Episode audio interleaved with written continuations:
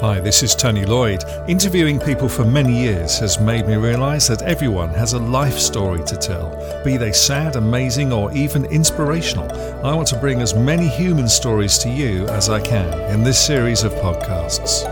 Human Stories with Tony Lloyd. Rob Nichols, thank you very much for talking to Human Stories. Uh, you're the minister at uh, the Welsh Church of Central London. Yes, indeed, and thanks for the invitation. It's very nice to be with you. You're very welcome. Um, Human Stories is all about all sorts of people from all sorts of backgrounds and different uh, walks of life. And um, I, I, reckon you've probably had quite an interesting life because you ended up being a minister.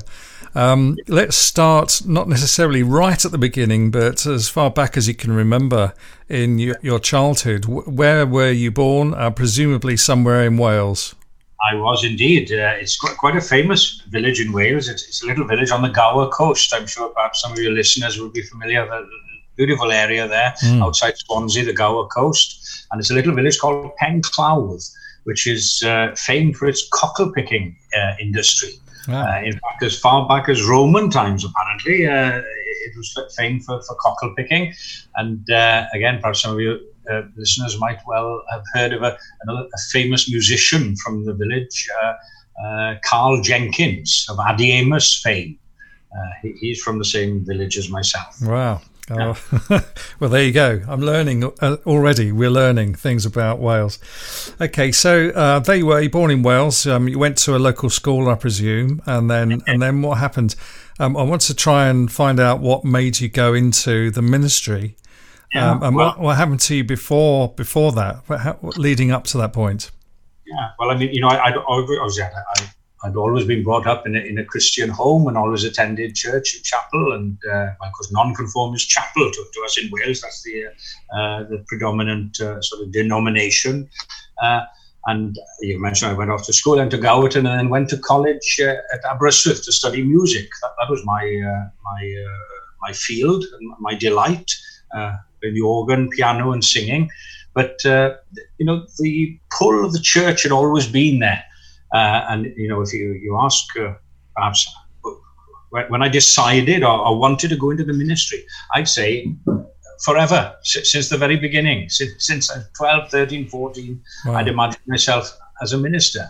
But uh, perhaps um, you know, not prepared to uh, or willing or even frightened to uh, to make the commitment. And uh, you know thinking of uh, well what could I do? I could be a teacher this that the other. And for um, for many years I felt as if I'd been um, uh, you know drifting in and out of, of, various careers and what have you. But it that, that call to the ministry uh, was always there in the background. Were your parents uh, involved with the church at all well, yes, and, and they were mem- church members. My mm. grandparents, but both sets of grandparents on both my uh, mother and father's side, they were all, uh, uh, yes, heavily involved with the church.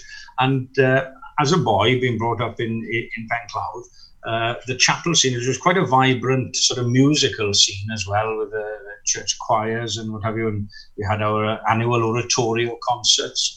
Uh, and my, my life really revolved around the chapel. And, mm. uh, uh, okay. Yes. So, um, so you, you sort of realised when you were a young lad that you'd like to be a priest or a minister. Um, so it wasn't sort of a, a defining moment that you saw, saw the light. No. Well, indeed, you know, a lot of people they, they talk about a, you know, like a, a Saul to Paul and a road to Damascus uh, experience, but it, it wasn't that at all. Uh, it was a sort of um, a gradual growing and, and sort of maturing uh, in the faith, as it were. As I said, I've al- always attended church and chapel, but uh, over the years, just a sort of quiet confirmation, as it were, of, mm. of these things. And uh, uh, as I say, we you know we talk about the, the, the hand of fate or providence. Uh, we, we, we, prefer to say in, in religious uh, circles rather than fate, but providence and you know how, how, things sort of work together at times and as I say, I'd, I'd been through uh, uh, quite a career. I'd started off, as I say, I studied music at, at, at, college and then gone into teaching. I taught music for about 10 years uh, and then uh, went into um, television and radio in, in Cardiff. Um, sort of just accidentally got into that. A friend of mine said that you know they were looking at a, uh, for a uh, for a researcher in, uh, in a, a, private uh, television company, and I just sort of fell into that work mm. and did that for a number of years. Um, but as I say, uh, it, it, was as if I was, um, you know. It's always nagging in the background. Nagging in the, it was always there in the background, and something that perhaps I was trying to, to avoid to a certain extent. Mm. Interesting. Okay, so you went off to college. Uh, you said you studied music. Um, how about uh, theology? Um, did you have to? You obviously went to college or university to well, study that. What I did after, uh, you know, I, would always sort of been a lay preacher, as it were, uh, uh, preached uh, very often on a Sunday in, in various churches and chapels. Uh, but I hadn't formally studied uh, theology in a theology college. Uh, so when I decided to go into the ministry, I had been coming up to London here to preach as a guest preacher, as a lay preacher in, in the central London church here at Oxford Circus. Uh, and when the, the previous minister retired, uh, it was really through uh, his encouragement as well that he said, well, have you ever thought of coming up for the full-time ministry? I said, well, I've often thought about going into the ministry, but, uh, but, but never made the plunge. And I was actually um, uh, inducted into the ministry without uh, formal uh, qualifications, as it, as it were. Okay. So then I studied uh, while here in situ as minister. I, I, did a course course from afar, as it were, from the Baptist College in, in Bangor, Bangor University, uh, Baptist College there, and um, uh, studied studied externally and uh, did a number of papers there whilst uh, in my job here. Fantastic. So you did everything back to front. Indeed, indeed. okay. Um, so uh, you're now the minister of the Welsh Church of Central London. Um, how long have you been there? I've been here now for this will be my fifth year uh, okay. in, London. We're, we're very centrally uh, placed here, just uh, well a few hundred yards from Oxford Circus. We're uh, one of the the, there's 14, I think 12 or 14 surviving Welsh churches and chapels in, in London. There were 38 at one time. Really? Wow. Uh, the, yeah, what, so um, what would you say is different about your church compared to those others?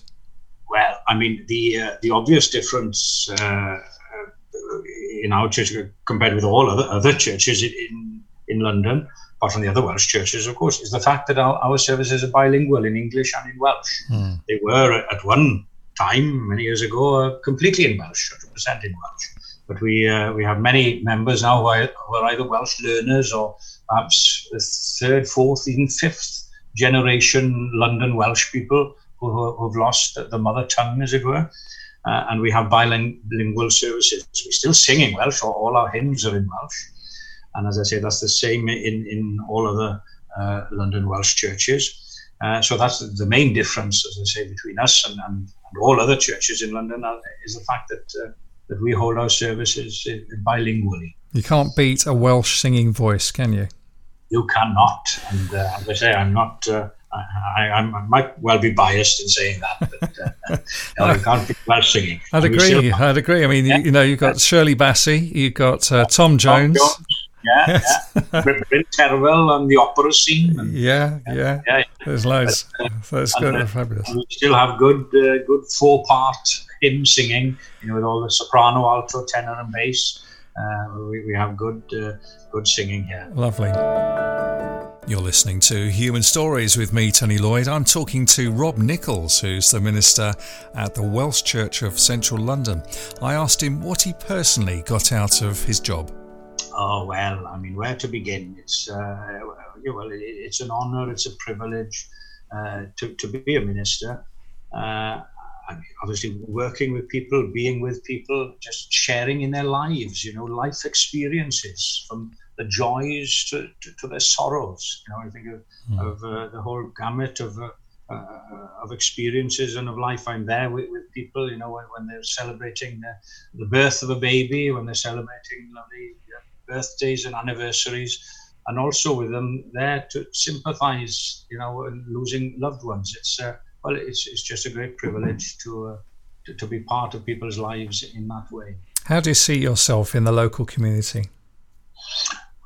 as uh, I'm, I'm always here to to be a uh, to be a here to, to be a year to their troubles, as it were. Uh, hopefully, you know, I'm, I, I support all all things Welsh here in London. There's still quite a, a vibrant uh, London Welsh community with uh, with cultural links. We have the London Welsh Social Centre. We have a number of choirs uh, and other other cultural groups. We have the Welsh Medium School, which uh, I was um, uh, a governor up until last year. I did a stint as a governor uh, at the school. so all cultural events and obviously I'm, I'm uh, involved in those and like to support all of those. Who supports you in your role? Because you said that you know you have to deal with all sorts of emotional um, yeah. uh, events, um, and it must uh, wear on you sometimes, perhaps. Well, I, I, I don't say physically or emotionally. I haven't felt it uh, that much uh, thus far, but uh, I have. Uh, I always say it works two ways. You know, people say, "Oh, we, we're so glad that you're here as minister," but I say, "I'm so glad that I have them as congregation because I can honest, I can say in all honesty, that's all I've had since I've been here is uh, is support and." Uh, and you know, and a great welcome from the outset and support, and, and they're a great bunch of people and uh, well, we, we all support each other. Mm. Yeah. That's good. Uh, what would you say to somebody who's thinking about becoming a minister and maybe they, they haven't seen the light or they haven't had it in their blood from birth and and so on, but they're thinking about it? Uh, what do you say to those people? You, you'll know you'll know yourself if it's for you. Don't uh, well, as I say, I was nearly uh, I was late forties, early I was nearly fifty years old when I went into the minister ministry. Uh, I'm glad in a way that I did wait because I had all those life experiences before. Mm. I don't think I wasn't ready before, but I was ready then. But it's most definitely the best decision that I made personally. But after saying that, I don't think, I don't feel that I made the decision. The decision was uh, made for me. And I can honestly say uh, that I feel that uh, all the biggest decisions in my life, I haven't made them personally. They've been made somehow or other, as I say, come back to the, the hand of providence, as it were, mm. uh, that they've been made for me. And uh, I don't think it was my decision to go into the ministry. Uh, it was uh, somebody else who, who's got his uh, his his or her mm. these days as pulse his finger on the pulse, as it were. Do you think it's a good idea for people just to wait to see what happens, or for the hand of providence, or do you think people should be more proactive? well, it's, it's a bit of both. It's always mm. it's like uh, uh, like prayer with action, isn't it? If you only pray, uh, only pray and don't do anything about it, mm. I don't think uh, much will get done. But uh, you know, it's it's the true God helps those who help themselves. The old, uh, the old yeah. adage. Yeah. And, how long do you think you, will have your job? I mean, well, I'm, I'm not suggesting you're going to get oh. fired, but do, you, do you have it for life or until you've had enough? As I say, I envisage, I envisage as, as long as they want me, and uh, I will be here.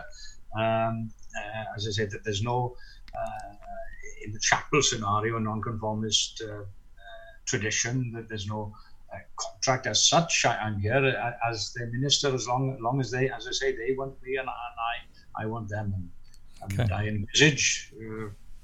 Now, the, the, the, church, your church used to be called the Welsh Baptist Church, didn't it? Correct me if I'm wrong. Um, well, why is it the, now different? Yeah, it was the only Welsh Baptist church in in London. Um, well, there were two, but many years ago, another one closed and, and joined. Uh, it was called Castle Street Welsh Baptist Chapel. Because we're here on East Castle Street, as it happens, but it was known as Castle Street. And then two other churches joined together, two congregational churches. One uh, was at King's Cross, uh, very near to, to the uh, train station there, and the other was down in um, in Chelsea, Radnor Walk off the King's Road in Chelsea. Mm-hmm. Uh, and they decided uh, that their numbers were dwindling, uh, and they decided to join together, join forces here in the centre, uh. and they sold their buildings and came together. So we thought we'd uh, incorporate everyone, mm. and seeing as we're an interdenominational or even a non-denominational uh, church between the Baptist and the Congregationalist, and then we renamed as as the Welsh Church of Central London. Understand, fabulous. Um, tell me finally about uh, the Welsh Church of Central London. What what goes on there? What are the services and um, what Usually, things? Yeah, yeah, not during this uh, this period of lockdown, no, no. but. Uh, uh, usually we, we have uh, three services on a Sunday. We have a, a, a morning service at 11. We have a, an adult Sunday school then in the afternoon at 4.30, then an evening service at 6.